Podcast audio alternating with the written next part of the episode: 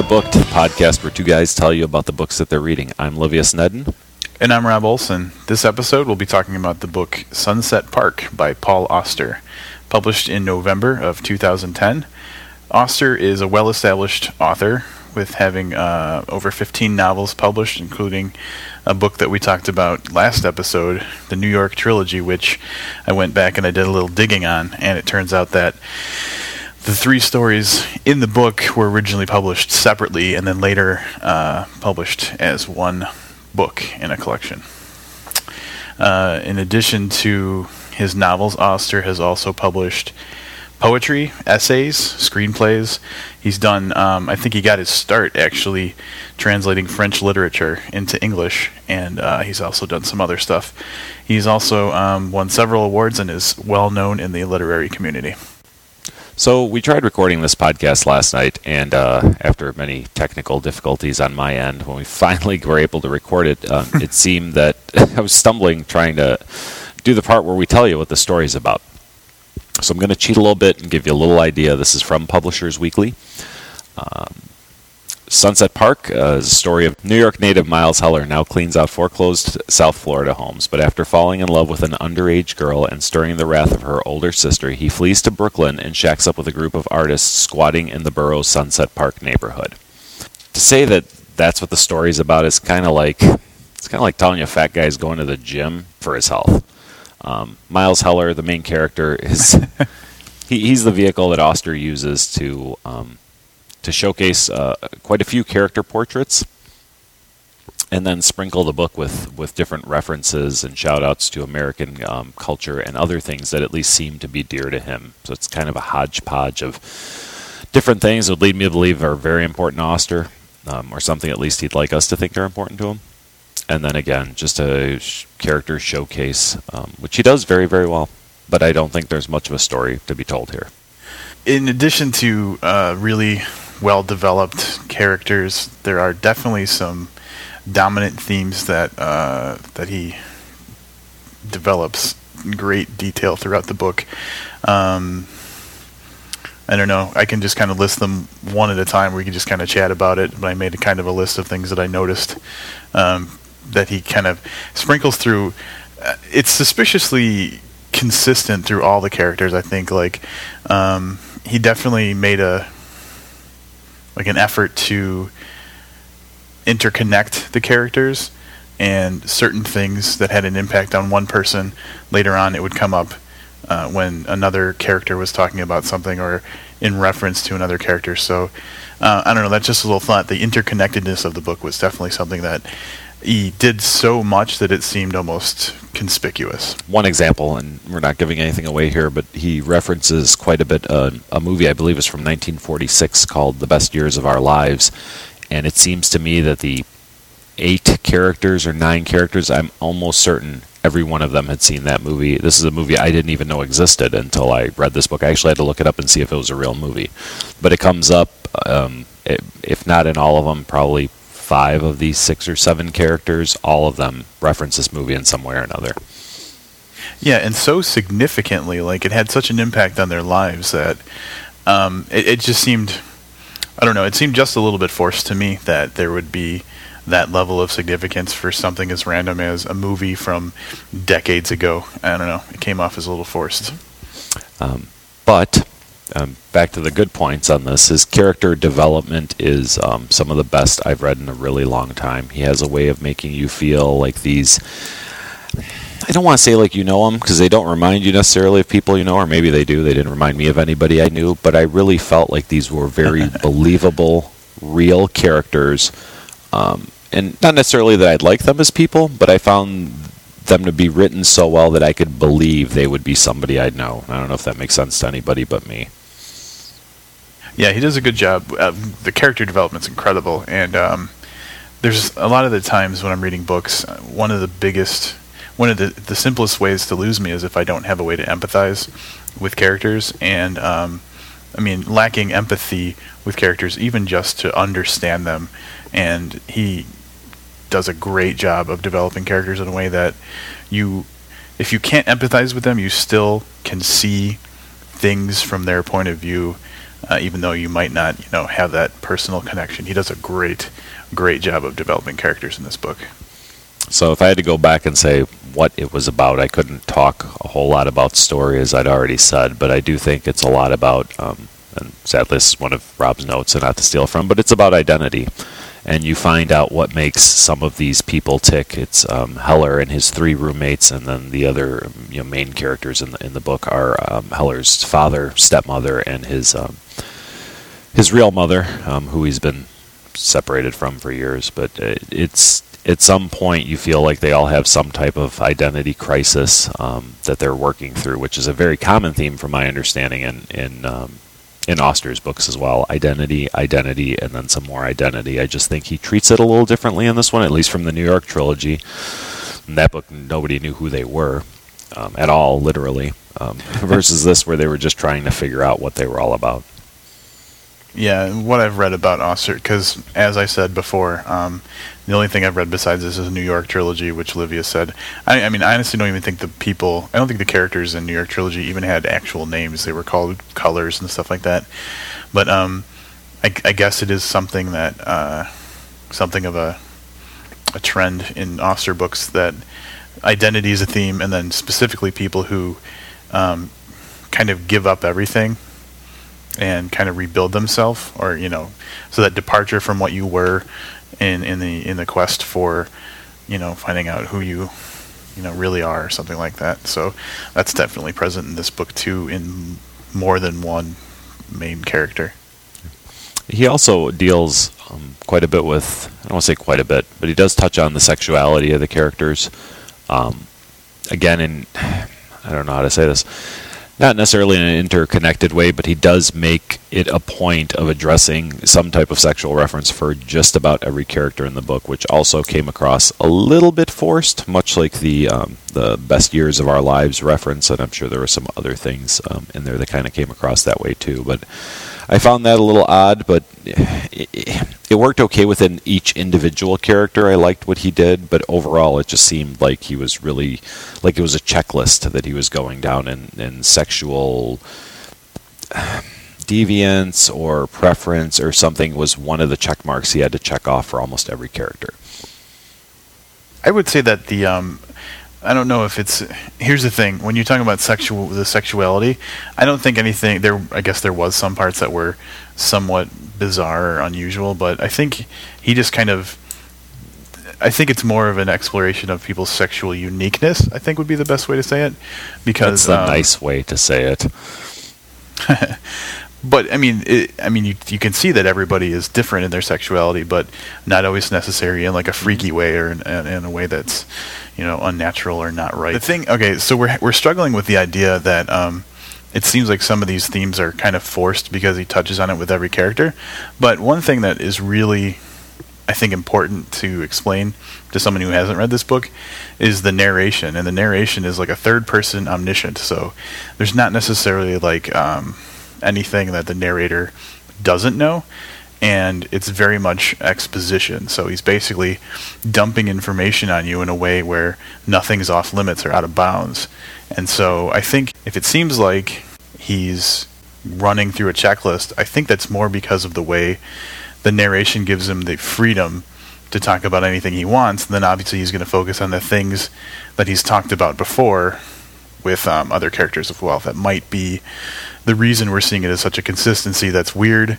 It might just be the a function of the way that it's narrated. That's possible, and it's not something I talk about, but yeah, I've, I've thought about rather. Um, but yeah, the omnipotent narrator does lend itself to that, and I guess if sex comes up often enough in regular people's lives or in their heads, it is something that would be covered. So, all right, maybe I'll give him a pass on that. But well, I mean, I, I, don't want us to sound like we're dogging on the guy for oh, oh. Um, something that's not. I mean, not something that it's not a fault. Mm-hmm.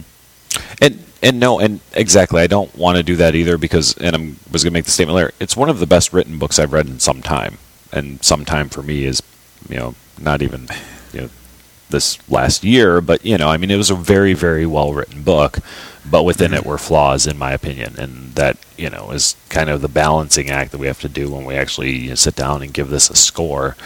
Um, is we have to weigh the good against the bad. So. Yeah. Another Uh, theme that I think came up a lot, unless you had something to say. No, go ahead. Another theme that I think came up a lot uh, was just the meaning of things. Uh, I think that consistently throughout the book, characters were referencing like the movie that we talked about and things, parts of the movie, and and what their commentary was on on meaning and value of things. And the example that comes to mind for me is they were talking about in the book. Um, one of the characters, Miles's father, in in a moment by himself, was reflecting on um, earlier years when Miles was a child and he did a book report about To Kill a Mockingbird. And in the book report, um, he had this very um, insightful kind of thought about the theme of characters in the book being injured and the kid i mean he's a kid he's you know in fifth grade or whatever and he wrote this thing um, took that whole kind of theme of people being injured throughout the book as kind of a commentary saying you, you you're not a man until you've survived an injury or you you're not you, you you're not a full person until you've gone through and survived some sort of trauma of some kind. So meaning in a lot of ways was very important and very very thoroughly explored in this book He also talked a lot about baseball, which is one of my least favorite things in the whole world. But I will say that he managed to keep it interesting. And uh, again, one of those part way that was a little forced was there were several characters in the book that all knew all of these very obscure baseball references to players. I found him interesting because he managed to deliver in an interesting way, and it wasn't just you know runs batted in and errors. I mean, he talked about some very interesting baseball characters um, that you know I'm not familiar with, and from the way it sounded, it sounded like they were uh, you know it wasn't Babe Ruth and you know and, and big name players, but he had mentioned some more obscure players, and I actually found that interesting enough, even though the subject itself kind of you know, grates my skin. Right. Well, I think from uh, if if anybody's heard the older podcasts, you'll know what I feel about sports in general. Uh, thanks to my little book club as a kid, Yeah, I was uh, gonna say, yeah. To me is boring as hell. Um, and to be completely honest, I paid very little attention during the baseball parts of the book, so I might not have gained as much and gotten as much out of it as you did. So all in all, um, what we have is uh, kind of what comes across as a disjointed story, or at least not. I don't want to say it's not linear. It's actually a very linear story. It takes place over a span of you know less than a year. Um, but it's uh, it's about people and their struggle to find out who they are, and just some really really good insight. And Auster did an incredible job developing his characters.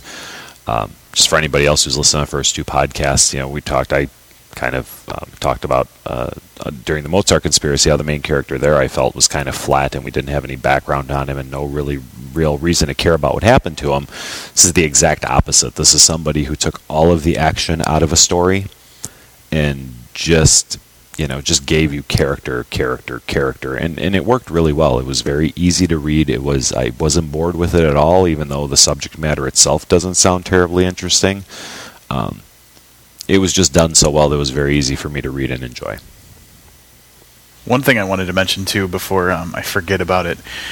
So far, we've say we've told we've talked about how he mentioned uh, a really old movie, and he's talked about obscure baseball players from a long time ago. But he had some some sort of more recent and um, I don't know contemporary issues that he mentioned. Uh, there was an activist group that one of the characters worked for. I can't remember the name of it, but um, it was p One of the- p a n maybe yeah. PAN.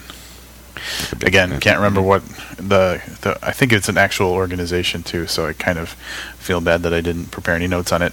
But anyway, um, one of the big things that the organization was doing uh, in this part of the book for this character was they were trying to get a Chinese, uh, like a political activist who had just been imprisoned named Liu Xiaobo, I think is how you would say it, out of jail because he was jailed for some sort of protest he did.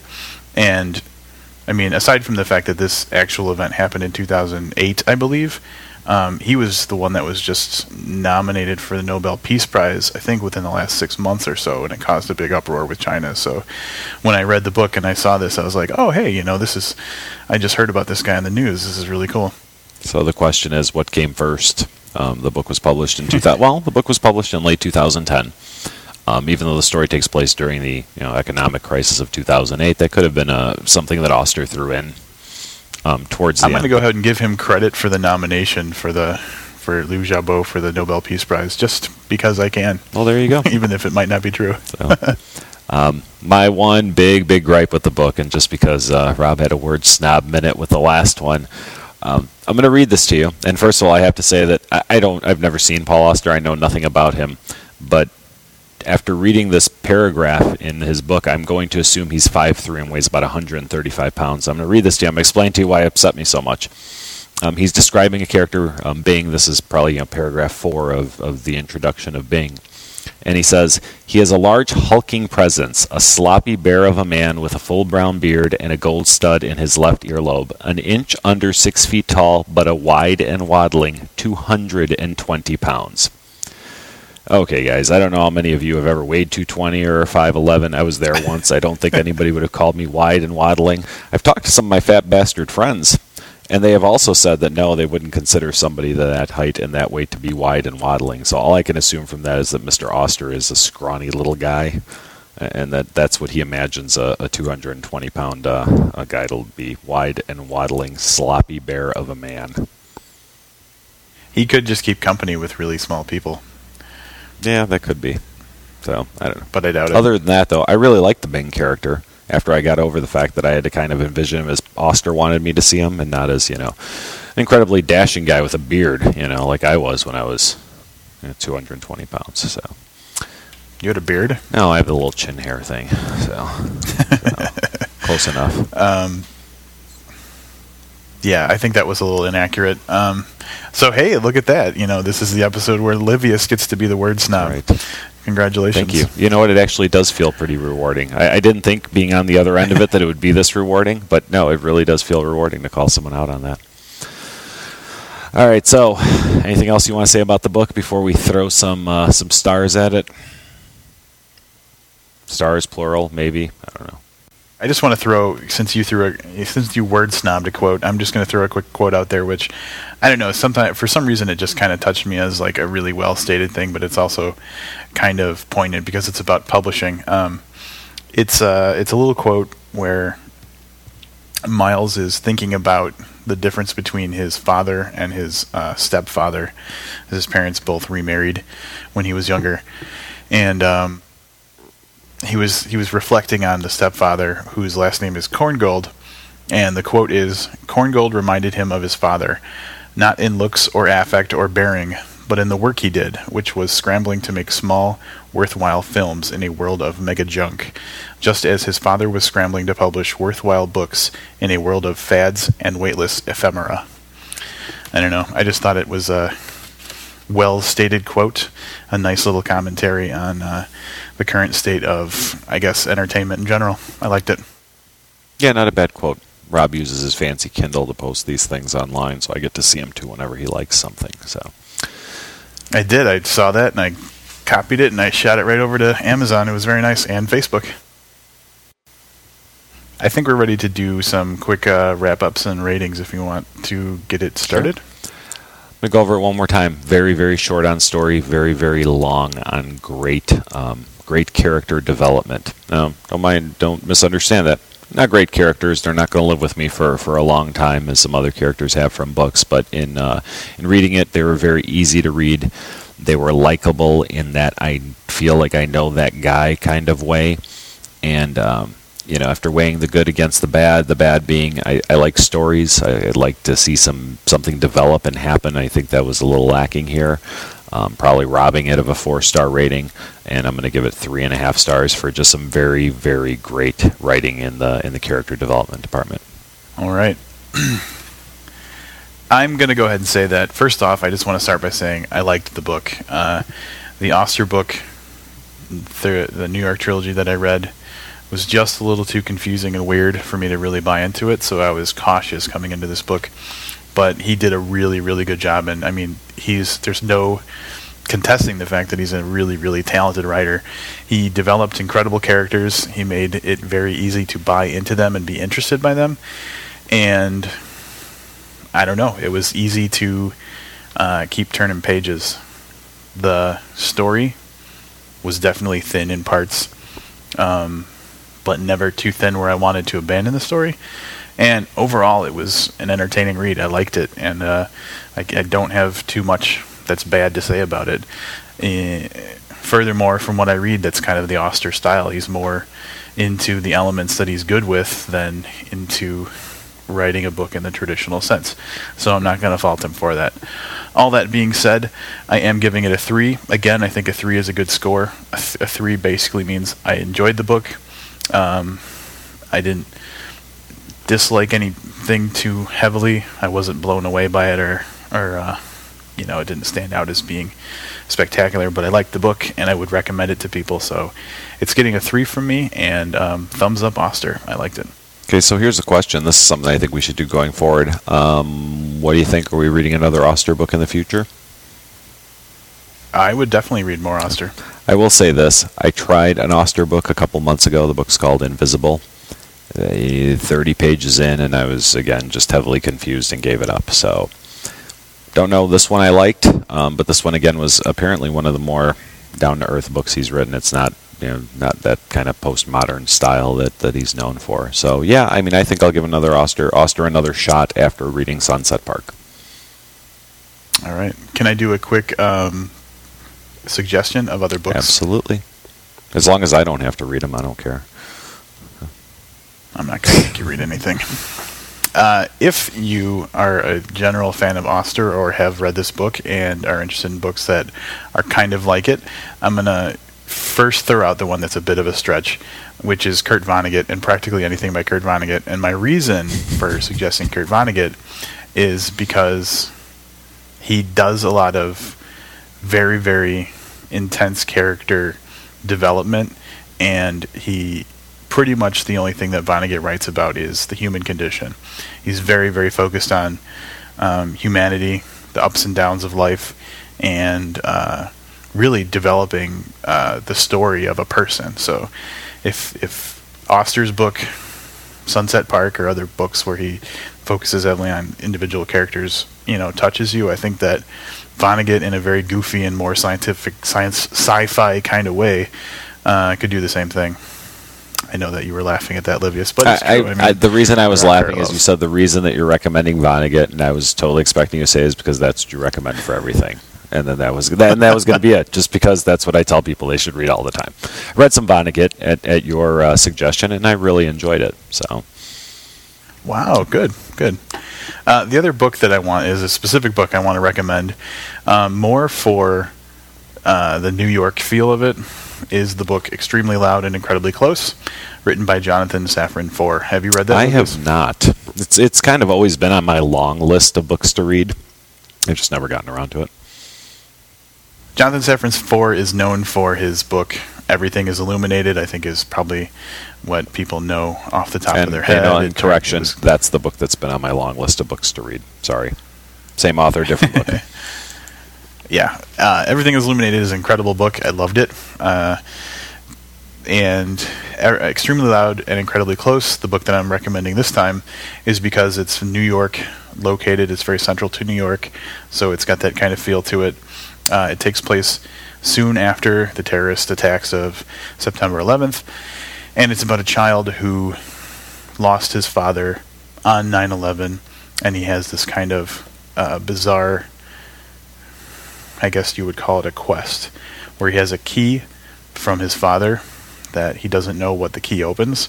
So he goes on this quest throughout the city to find out what the key opens, and it's it's really kind of this quest for closure and and everything, and it's a really deeply character based book, very emotional, and it's got that New York touch that I think uh, if you like reading books that are tuned to a specific setting, and New York is one of them, this book does it really well. Okay. Um, I don't have anything to recommend that's remotely resemble Sunset Park, so I let Rob do that for you this week. What I am going to recommend is what I'm currently reading, which is not a book for the podcast, um, as I do read some things that we're not going to be reviewing. Uh, and one of the reasons I didn't, I actually would love to review this book, but it's the third in a series. Um, and I, it's just it's a bad place to start. We did it the first one, we did it the second one only here in the United States, the first two books are available. So, um, the book I'm reading is called King of Plagues. Um, it's by uh, Jonathan Maberry. Uh, it's the third in the Joe Ledger series, which is I was trying to think of a real quick way to explain the Ledger series for you. It's like this guy heads up a special forces team that fights very James Bondish villains, but in a in a more realistic way. It's uh, heavy on the action. Um, really great stuff. The series was just optioned recently by Sony for television, which I was surprised. I thought if anybody picked it up, it would be for movies, but uh, apparently they're trying to make it into a TV series of sorts. Again, follows Joe Ledger, who's a former police officer who gets drafted into this um, well fictional government agency. I believe it's the Department of Militarized Service, the DMS. I think that's what it stands for. Um, and they fight a variety of bad guys that are. It's not just that they're terrorists. Um, I, I, should mention the first two books. The first book was Patient Zero, something I picked up off the shelf at the library with low expectations. Really, really enjoyed it. it was followed up by The Dragon Factory and now King of Plagues. Um, Patient Zero is a very realistic zombie story. It's about a terrorist group that develops a and I don't remember if it's a gas or whatever, but basically it turns people into zombie-like creatures, and Ledger and his team have to not only constantly fight zombies, but uh, get to the bottom of it and stop these people from producing this um, this zombie plague. So, any rate, read some Maberry. Um, again, start with Patient Zero. It's the best way to go. There's a free short story on Maberry's site um, that uh, is about Joe Ledger. Sadly, I haven't gotten around to reading it, but um, working my way through book three right now. Can I say two things really Absolutely. quick about that? I like how you said, um, like you were saying that the stories are more realistic, and then the first thing you mentioned is a zombie outbreak. Yeah. Yeah, well. it was kind of a funny, ironic thing. Uh, the, the, other thing is, you were surprised that it was being developed by TV, and the first thing I thought of was um, that the movie studios are busy developing those Scott Mariani books, so they probably don't have room for anything else. There you go. I do. I will tell you, this. I had a conversation with someone at work yesterday or the other day, and I predicted that. Um, you know, by like 2015, the only thing in movie theaters will be superhero movies. After looking at the list the the long long list. Like they're they're they've got to be close to like saying Aquaman needs a movie. You know, it's a superhero that nobody cared for while he was there, and actually the DC universe went and killed him off, and nobody cared. And then they turned him into a zombie, which I guess is a nice little tie into my my pitch for uh, for Maberry's books. So, not to get too much into that um, tangent, but do you want to know why they reboot uh, movie? Uh, superhero movies so frequently? Bored and have nothing better to do.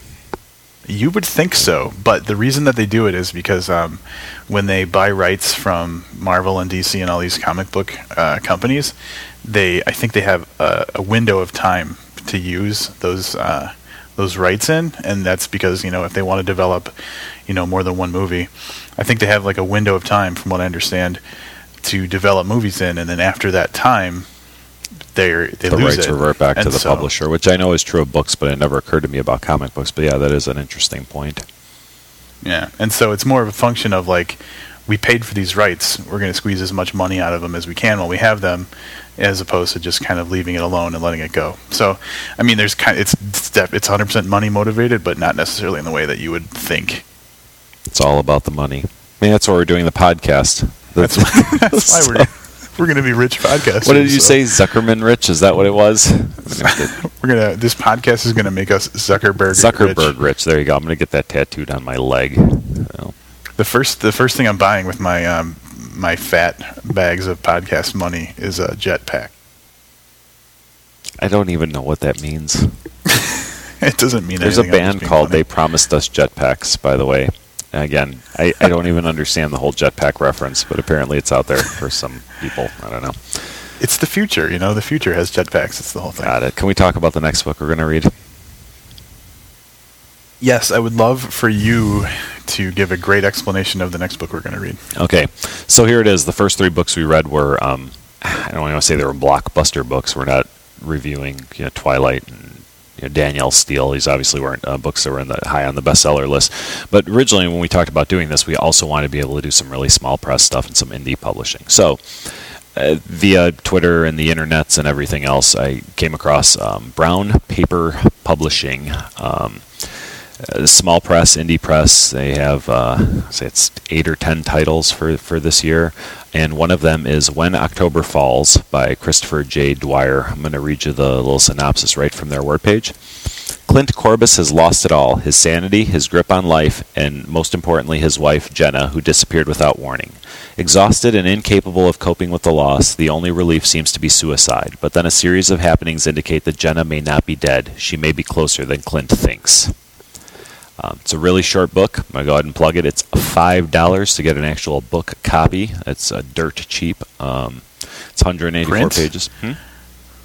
Five bucks for a print edition. I think so. Wow. Yeah. I tell you, we get free PDF download for it, so I may have to edit that out afterwards. But yeah, it's four ninety five purchase via Brown Paper Publishing. So, at any rate, we're going to give a um, lesser known author uh, a shot at our wit and wisdom. And uh, hopefully, we can turn some people on to some smaller press stuff too. So, that's something we'd like to do from time to time. Um, so, if you're a small press or a small press author, and you'd like to send us some advanced reader copies or copies of your book to read, or digital copies, which is my preferred method of reading, um, please do so. Contact us through uh, via Twitter or through WordPress. I'm very excited about uh, dipping our toes into the indie press uh, book review scene.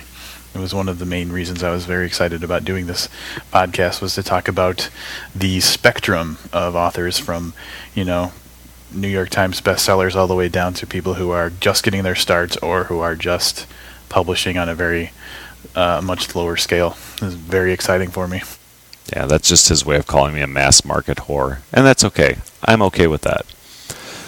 I used the word spectrum. Yes, you did. I did. I used the word spectrum.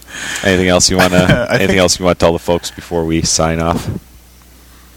Uh, I could do a really quick update. Hey everyone, um, I plugged Joey Comeau on a previous episode, and I want to report back that I started reading his most recent book, The Girl Who Couldn't Can, I stop you just for a second? $6. If you have any children listening, now's the time to send them out of the room because I got to hear about this the other night.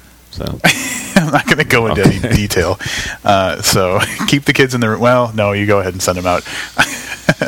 I started reading this book. I'm uh, a little over a third of the way through it. Again, it's a smaller book, probably 70 or 80 pages, and um, it's naughty. It's a naughty book in a big naughty way. So if you're looking for some amusing naughty tales, you can buy The Girl Who Couldn't Come. I think it was six bucks for me on Amazon, uh, and that's what I've got.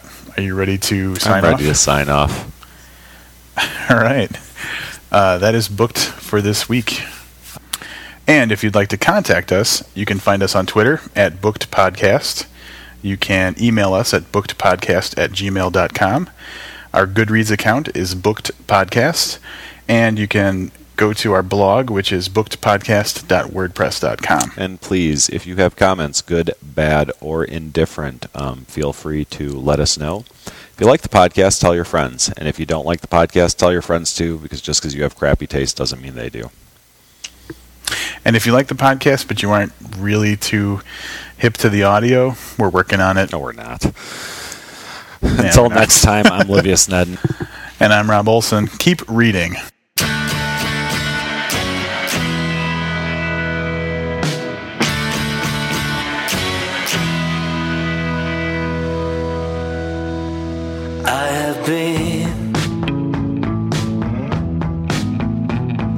inside your war zone, and I've seen.